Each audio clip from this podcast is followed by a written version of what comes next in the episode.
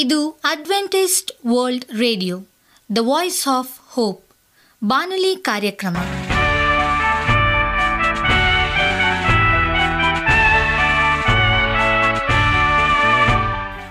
ನಮಸ್ಕಾರ ಪ್ರೀತಿಯ ಕೇಳುಗರೆ ನಾನು ನಿಮ್ಮ ಆಕಾಂಕ್ಷ ಪಾಲ್ ನಮ್ಮ ನಿಲಯದ ಕನ್ನಡ ಕಾರ್ಯಕ್ರಮಕ್ಕೆ ತಮ್ಮೆಲ್ಲರಿಗೂ ಆತ್ಮೀಯ ಸುಸ್ವಾಗತ ಮುಂದಿನ ಮೂವತ್ತು ನಿಮಿಷಗಳಲ್ಲಿ ಸುಮಧುರ ಹಾಡುಗಳು ಹಾಗೂ ದೇವರ ವಾಕ್ಯವನ್ನು ಕೇಳೋಣ ಈ ಕಾರ್ಯಕ್ರಮವು ನಿಮಗೆ ಸಂತೋಷ ತರಲೆಂದು ದೇವರಲ್ಲಿ ಪ್ರಾರ್ಥಿಸುತ್ತೇವೆ ಈ ಕಾರ್ಯಕ್ರಮದ ಪ್ರಾರಂಭದಲ್ಲಿ ಸುಮಧುರ ಗೀತೆಯನ್ನು ಆಲಿಸೋಣ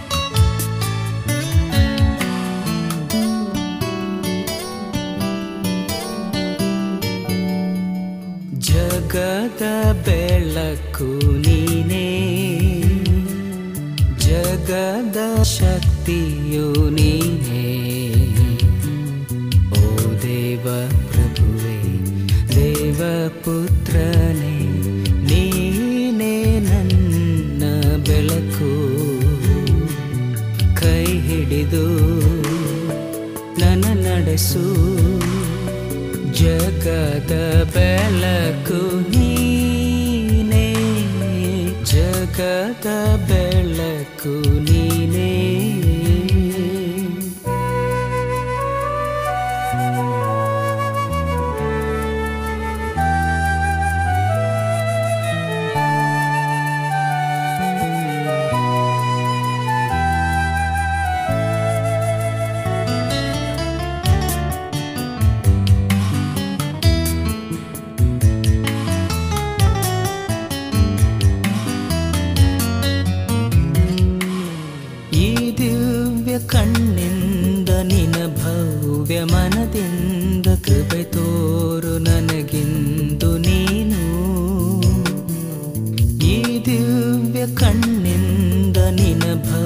ದಿವ್ಯ ಮನದಿಂದ ಕೃಪೆ ತೋರು ನನಗಿಂದು ನೀನು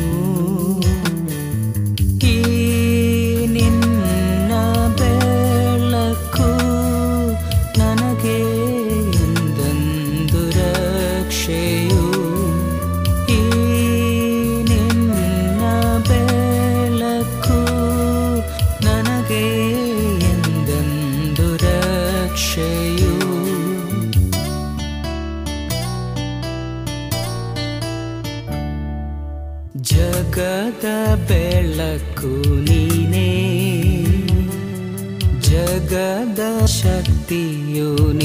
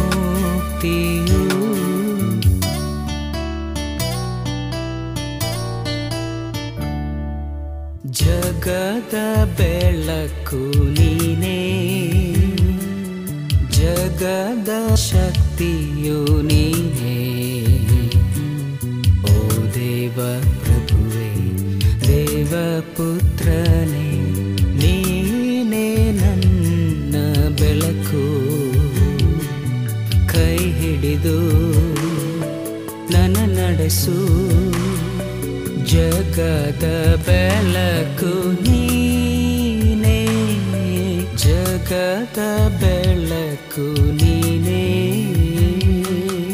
ನಿಮಗೆ ಸತ್ಯವೇದದ ಬಗ್ಗೆ ಹೆಚ್ಚಿನ ಮಾಹಿತಿ ಬೇಕಾದರೆ ನಮ್ಮ ವಿಳಾಸಕ್ಕೆ ಪತ್ರ ಬರೆಯಿರಿ ಅಥವಾ ದೂರವಾಣಿ ಕರೆ ಮಾಡಿರಿ ನಮ್ಮ ದೂರವಾಣಿಯ ಸಂಖ್ಯೆ ಒಂಬತ್ತು ಸೊನ್ನೆ ಆರು ಸೊನ್ನೆ ಆರು ಎಂಟು ನಾಲ್ಕು ಏಳು ಏಳು ಮೂರು ಹಾಗೂ ಎಂಟು ಮೂರು ಒಂಬತ್ತು ಸೊನ್ನೆ ಆರು ಸೊನ್ನೆ ಐದು ಎರಡು ಒಂಬತ್ತು ಒಂಬತ್ತು ನಮ್ಮ ವಿಳಾಸ Adventist media centre S D A mission compound Salisbury park market yard post Pune ನಾಲ್ಕು ಒಂದು ಒಂದು ಸೊನ್ನೆ ಮೂರು ಏಳು ಮಹಾರಾಷ್ಟ್ರ ಈಗ ನಮ್ಮ ಬಾನಲಿ ಬೋಧಕರಾದಂಥ ಸುರೇಂದ್ರ ರವರಿಂದ ದೇವರ ವಾಕ್ಯವನ್ನು ಕೇಳೋಣ ದೇವರ ಸ್ವರವನ್ನು ಹಾಲಿಸುವ ಅಭ್ಯಾಸವನ್ನು ಬೆಳೆಸಿಕೊಳ್ಳಿರಿ ಎಂಬುದಾಗಿ ನಮಸ್ಕಾರ ಆತ್ಮೀಯ ಕೇಳಿಗರೆ ಇದು ಅಡ್ವೆಂಟಿಸ್ಟ್ ವರ್ಲ್ಡ್ ರೇಡಿಯೋ ಅರ್ಪಿಸುವ ಅನುದಿನದ ಮನ್ನ ಬಾನುಲಿ ಕಾರ್ಯಕ್ರಮಕ್ಕೆ ತಮ್ಮೆಲ್ಲರಿಗೂ ನಿಮ್ಮ ಬಾನುಲಿ ಬೋಧಕನಾದ ಸುರೇಂದ್ರನು ಮಾಡುವ ನಮಸ್ಕಾರಗಳು ಈ ಬಾನುಲಿ ಕಾರ್ಯಕ್ರಮವು ತಮ್ಮೆಲ್ಲರಿಗೂ ಸಂತಸ ತಂದಿದೆ ಎಂಬುದಾಗಿ ನಾವು ನಂಬುತ್ತೇವೆ ಮತ್ತು ನಿಮಗಾಗಿ ನಿತ್ಯವೂ ಪ್ರಾರ್ಥಿಸುತ್ತೇವೆ ನಿಮ್ಮ ಅನಿಸಿಕೆ ಹಾಗೂ ಸಲಹೆ ಪ್ರಾರ್ಥನಾ ವಿಜ್ಞಾಪನೆಗಳು ಇರುವುದಾದರೆ ನೀವು ನಮಗೆ ಪತ್ರಗಳ ಮೂಲಕವಾಗಿ ಅಥವಾ ದೂರವಾಣಿ ಮೂಲಕವಾಗಿ ಸಂಧಿಸಬಹುದು ನಮ್ಮ ದೂರವಾಣಿ ಸಂಖ್ಯೆಯು ಒಂಬತ್ತು ಸೊನ್ನೆ ಆರು ಸೊನ್ನೆ ಆರು ಎಂಟು ನಾಲ್ಕು ಏಳು ಏಳು ಮೂರು ನಮ್ಮ email address Surendra June four five six at Gmail dot com ಈ ರೇಡಿಯೋ ಕಾರ್ಯಕ್ರಮವನ್ನು ನಿಮ್ಮ ಮೊಬೈಲ್ನಲ್ಲಿ ಸಹ ಕೇಳಬಹುದು ನಿಮ್ಮಲ್ಲಿ ಐಫೋನ್ ಮತ್ತು ಆ್ಯಂಡ್ರಾಯ್ಡ್ ಮೊಬೈಲ್ ಇರುವುದಾದರೆ ಪ್ಲೇಸ್ಟೋರ್ಗೆ ಹೋಗಿ K W R three sixty ಎಂಬ ಆ್ಯಪನ್ನು ಡೌನ್ಲೋಡ್ ಮಾಡಿಕೊಂಡು ನಮ್ಮ ಈ ಕನ್ನಡ ಕಾರ್ಯಕ್ರಮವನ್ನು ಕೇಳಬಹುದು ಆತ್ಮೀಯ ಕೇಳಿಗರೆ ಈ ಕಾರ್ಯಕ್ರಮದ ಮೂಲಕ ನೀವು ದೇವರ ಆಶೀರ್ವಾದ ಮತ್ತು ಅದ್ಭುತಗಳನ್ನು ಹೊಂದಿರುವುದಾದರೆ ನಿಮ್ಮ ಸಾಕ್ಷಿಯ ಜೀವಿತವನ್ನು ನಮ್ಮ ಕೂಡ ಹಂಚಿಕೊಳ್ಳುವಾಗೆ ತಮ್ಮಲ್ಲಿ ಕೇಳಿಕೊಡುತ್ತೇವೆ ಈ ದಿನ ಸತ್ಯವೇದ ಭಾಗದಿಂದ ಆರಿಸಿಕೊಂಡಂಥ ಶಿರೋನಾಮಿಯು ದೇವರ ಸ್ವರವನ್ನು ಆಲಿಸುವ ಅಭ್ಯಾಸವನ್ನು ಬೆಳೆಸಿಕೊಳ್ಳಲಿ ಎಂಬುದಾಗಿ ಅನೇಕ ರೀತಿಯಲ್ಲಿ ದೇವರು ನಮ್ಮೊಡನೆ ಮಾತನಾಡ್ತಾರೆ ಪ್ರಾಥಮಿಕವಾಗಿ ಅವರು ತಮ್ಮ ವಾಕ್ಯದ ಮೂಲಕವಾಗಿ ಮಾತನಾಡ್ತಾರೆ ಏನಾದರೂ ದೇವರ ವಾಕ್ಯದಲ್ಲಿ ಸ್ಪಷ್ಟವಾಗಿ ಬರೆದಿದ್ದರೆ ನಾವು ದೇವರ ಚಿತ್ತವನ್ನು ತಿಳಿದುಕೊಡಲು ಅದರ ಬಗ್ಗೆ ಪ್ರಾರ್ಥನೆ ಮಾಡಬೇಕಾಗಿಲ್ಲ ಯಾಕೆಂದರೆ ಅದು ಆವಾಗಲೇ ಪ್ರಕಟಿಸಲ್ಪಟ್ಟಿದೆ ನಮ್ಮ ಸನ್ನಿವೇಶಗಳ ಮೂಲಕ ದೇವರು ನಮ್ಮೊಡನೆ ಮಾತನಾಡ್ತಾನೆ ನಮ್ಮ ಕರ್ತನಲ್ಲಿ ಪ್ರತಿಯೊಂದು ದ್ವಾರಕ್ಕೂ ಬಾಗಿಲಿಗೂ ಕೀಲಿಯಿದೆ ಪ್ರಕಟಣೆ ಒಂದು ಹದಿನೆಂಟರಲ್ಲಿ ಹೇಳ್ತದೆ ಹಾಗೂ ಅವನು ತೆರೆದ ಬಾಗಿಲನ್ನು ಯಾರು ಮುಚ್ಚಲಾರರು ಮತ್ತು ಅವನು ಬಾಗಿಲನ್ನು ಮುಚ್ಚಿದಾಗ ಯಾರು ತೆರೆಯಲಾರರು ಪ್ರಕಟಣೆ ಮೂರನೇದೇ ಎಂಟನೇ ವರ್ಷದಲ್ಲಿ ಇರ್ತದೆ ಆದುದರಿಂದ ನಮ್ಮ ಸನ್ನಿವೇಶಗಳು ನಾವು ಒಂದು ನಿರ್ದಿಷ್ಟವಾದ ದಾರಿಯಲ್ಲಿ ಹೋಗಲು ದೇವರ ಇಚ್ಛೆ ಆಗಿದೆಯೋ ಇಲ್ಲವೋ ಎಂಬುದರ ಸೂಚನೆಯಾಗಿದೆ ದೇವರು ತೆರೆದಿಲ್ಲದ ಬಾಗಿಲಿನ ಮೇಲೆ ನಾವು ಬಡಿಯಬೇಕಾಗಿಲ್ಲ ಒಂದು ಬಾಗಿಲು ಮುಚ್ಚಿರುವಾಗ ನಾವು ನಿಜವಾಗಿಯೂ ಪ್ರಾರ್ಥಿಸಬೇಕು ಆದರೆ ಪುನಃ ಪುನಃ ಪ್ರಾರ್ಥಿಸಿದ ಮೇಲೂ ಒಂದು ಬಾಗಿಲು ಮುಚ್ಚಿದರೆ ಆ ಬಾಗಿಲಿನ ಮೂಲಕ ನಾವು ಹಾದು ಹೋಗಬಾರದೆಂದು ದೇವರ ಇಚ್ಛೆಯಾಗಿರಬಹುದೆಂದು ನಾವು ಅರ್ಥ ಮಾಡಿಕೊಳ್ಳಬಹುದು ಇದು ಈ ರೀತಿ ದೇವರ ಇಚ್ಛೆ ಎಂಬುದಾಗಿ ತೋರಿಸಿಕೊಡಲು ಅಥವಾ ಬಾಗಿಲನ್ನು ತೆರೆಯುವಂತೆ ನಾವು ಪ್ರಾರ್ಥನೆಯಲ್ಲಿ ಮುಂದುವರಿಯಬೇಕೋ ಇಲ್ಲವೋ ಎಂಬುದಾಗಿ ನಾವು ದೇವರನ್ನು ಕೇಳಬೇಕು ಲೋಕನ ಬರೆಸುವಾರ್ತೆ ಹನ್ನೊಂದನೆಯ ದೇಹ ಐದರಿಂದ ಒಂಬತ್ತನೇ ವಚನವನ್ನು ಓದುವಾಗ ಈ ವಿಚಾರವಾಗಿ ಒಬ್ಬ ನುರಿತ ಅಂದರೆ ಹಿರಿಯ ದೈವಿಕ ಸಹೋದರರ ಮೂಲಕವೂ ದೇವರು ನಮ್ಮೊಡನೆ ಮಾತನಾಡ್ತಾರೆ ಆ ಸಹೋದರರು ಅನೇಕ ಅನುಭವಗಳನ್ನು ಅನುಭವಿಸಿರುತ್ತಾರೆ ಮತ್ತು ನಮಗೆ ಅರಿವಿಲ್ಲದ ಅನೇಕ ತೊಡರುಗಳ ಬಗ್ಗೆ ಅವರು ನಮ್ಮನ್ನು ಎಚ್ಚರಿಸಬಹುದು ನಾವು ಕುರುಡರಾಗಿ ಅವರಿಗೆ ವಿಧೇಯರಾಗಬೇಕಾಗಿಲ್ಲ ಆದರೆ ಅವರ ದೈವಿಕ ಸಲಹೆ ನಮಗೆ ನೆರವಾಗಬಹುದು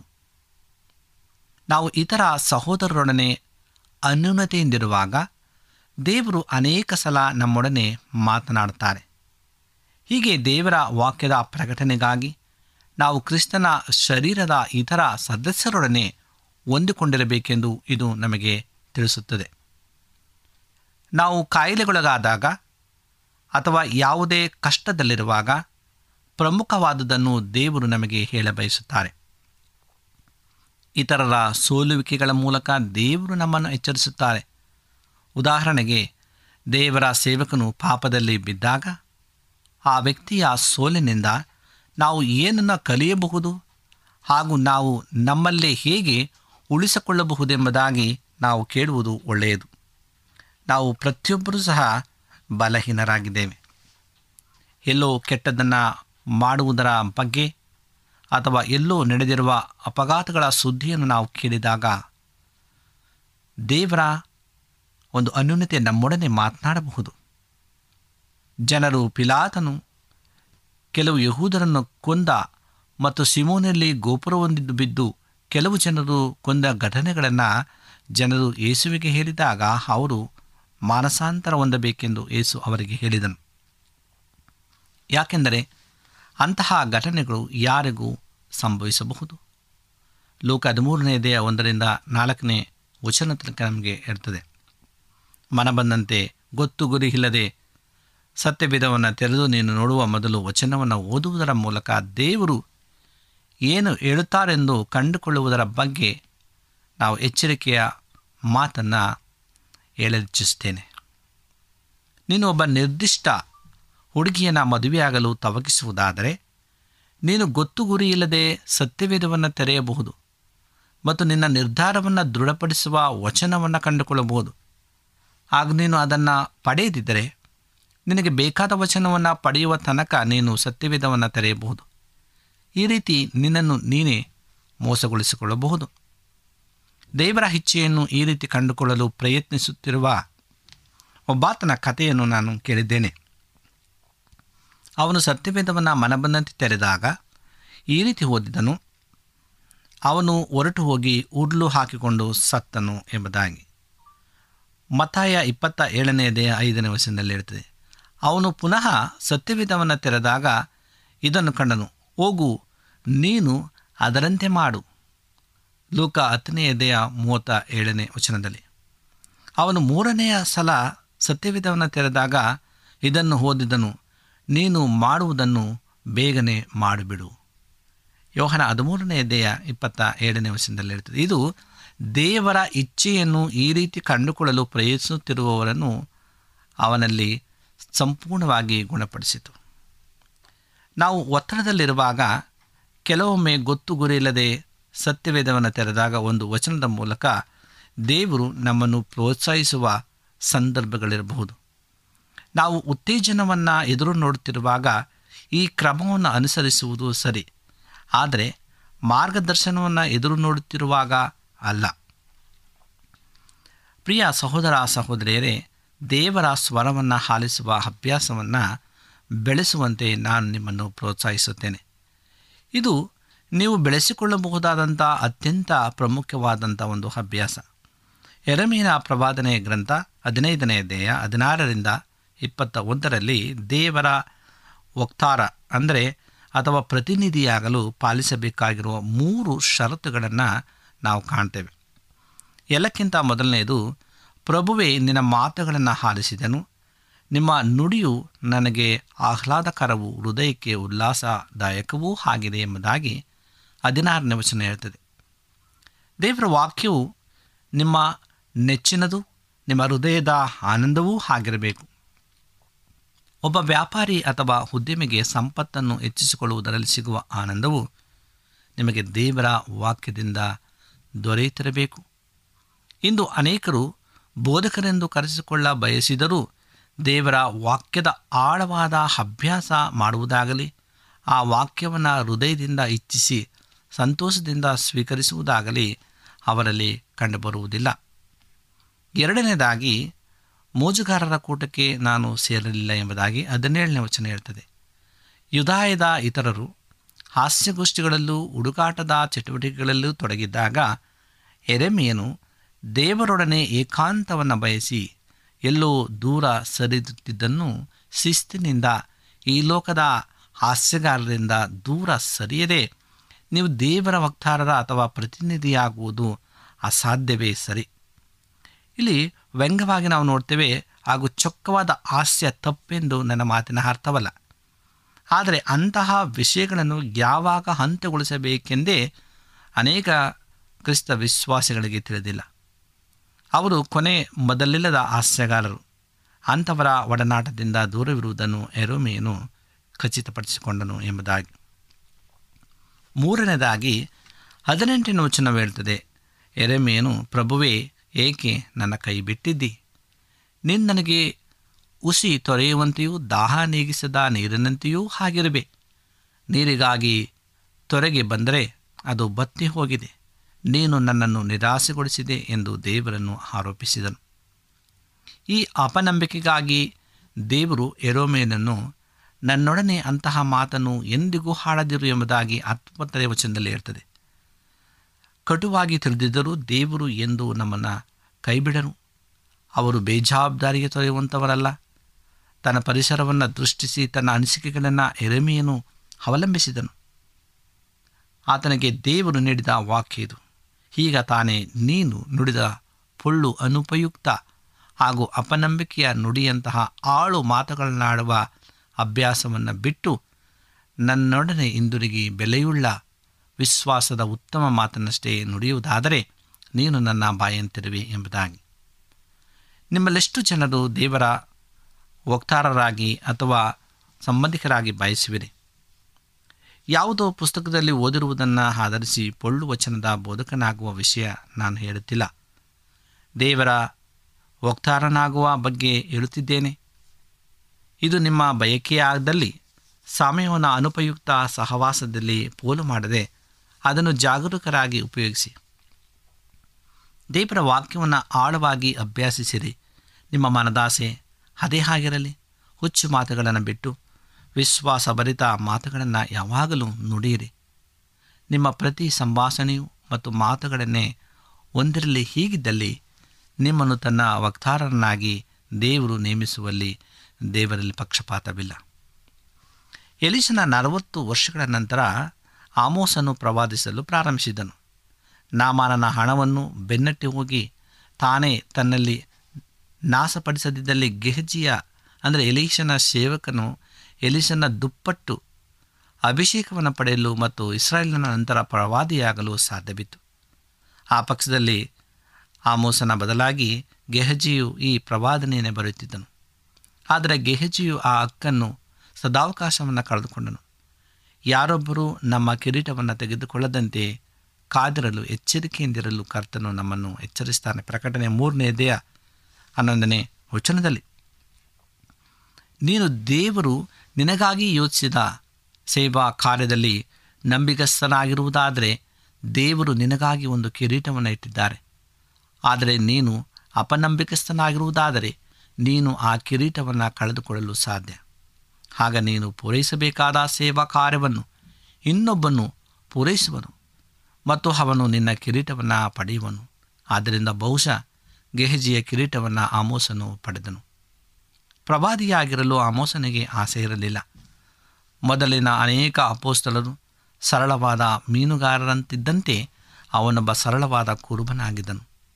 ಎಲೀಶನೊಬ್ಬ ರೈತನಾಗಿದ್ದನು ಆಮೋಸನು ದನ ಕುರಿ ಮತ್ತು ಅಂಜುರದ ಹಣ್ಣುಗಳನ್ನು ನೋಡಿಕೊಳ್ಳುವನಾಗಿದ್ದನು ಅವನ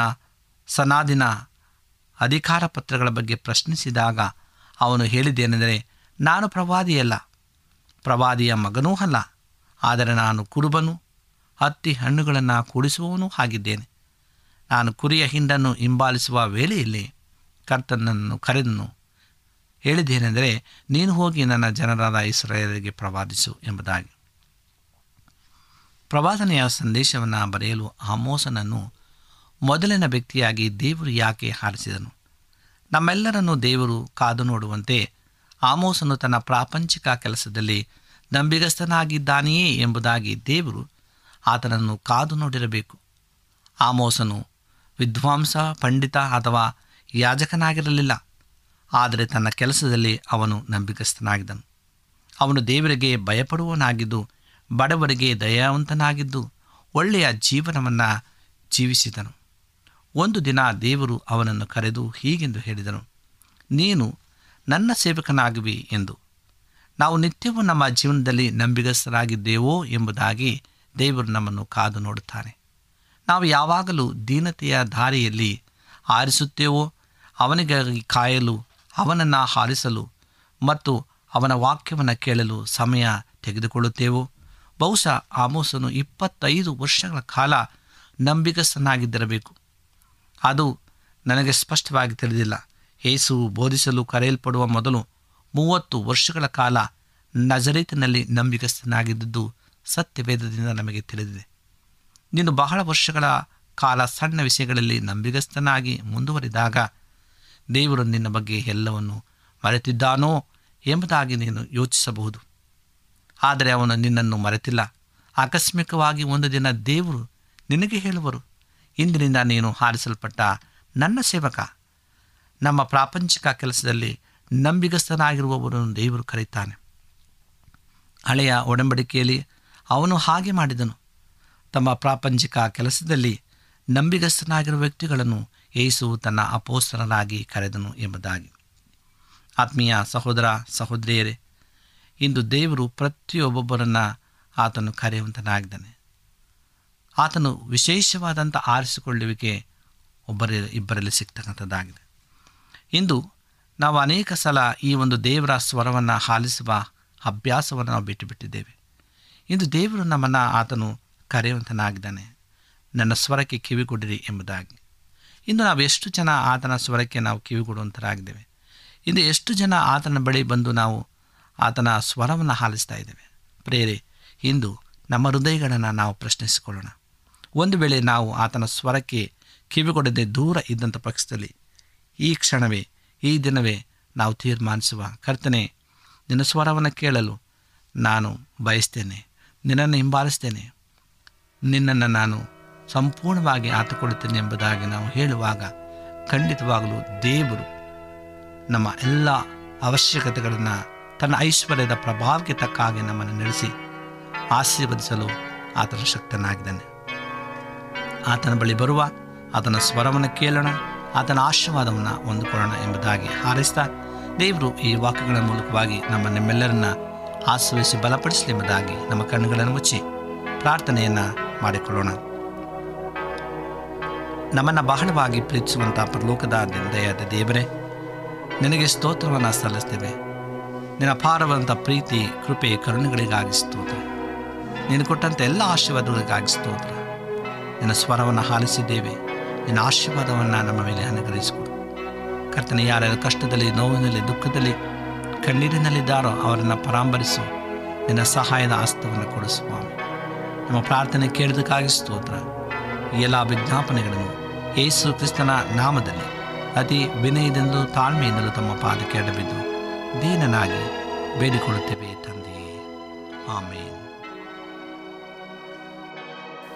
ನಿಮಗೆ ಸತ್ಯವೇದದ ಬಗ್ಗೆ ಹೆಚ್ಚಿನ ಮಾಹಿತಿ ಬೇಕಾದರೆ ನಮ್ಮ ವಿಳಾಸಕ್ಕೆ ಪತ್ರ ಬರೆಯಿರಿ ಅಥವಾ ದೂರವಾಣಿ ಕರೆ ಮಾಡಿರಿ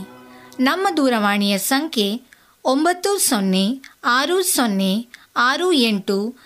ನಾಲ್ಕು ಏಳು ಏಳು ಮೂರು ಹಾಗೂ ಎಂಟು ಮೂರು ಒಂಬತ್ತು ಸೊನ್ನೆ ಆರು ಸೊನ್ನೆ ಐದು ಎರಡು ಒಂಬತ್ತು ಒಂಬತ್ತು ನಮ್ಮ ವಿಳಾಸ Adventist media centre S D A mission compound Salisbury park market yard post Pune ನಾಲ್ಕು ಒಂದು ಒಂದು ಸೊನ್ನೆ ಮೂರು ಏಳು ಮಹಾರಾಷ್ಟ್ರ ಮತ್ತೆ ಮುಂದಿನ ಕಾರ್ಯಕ್ರಮದಲ್ಲಿ ಭೇಟಿಯಾಗುವ ನಮಸ್ಕಾರಗಳು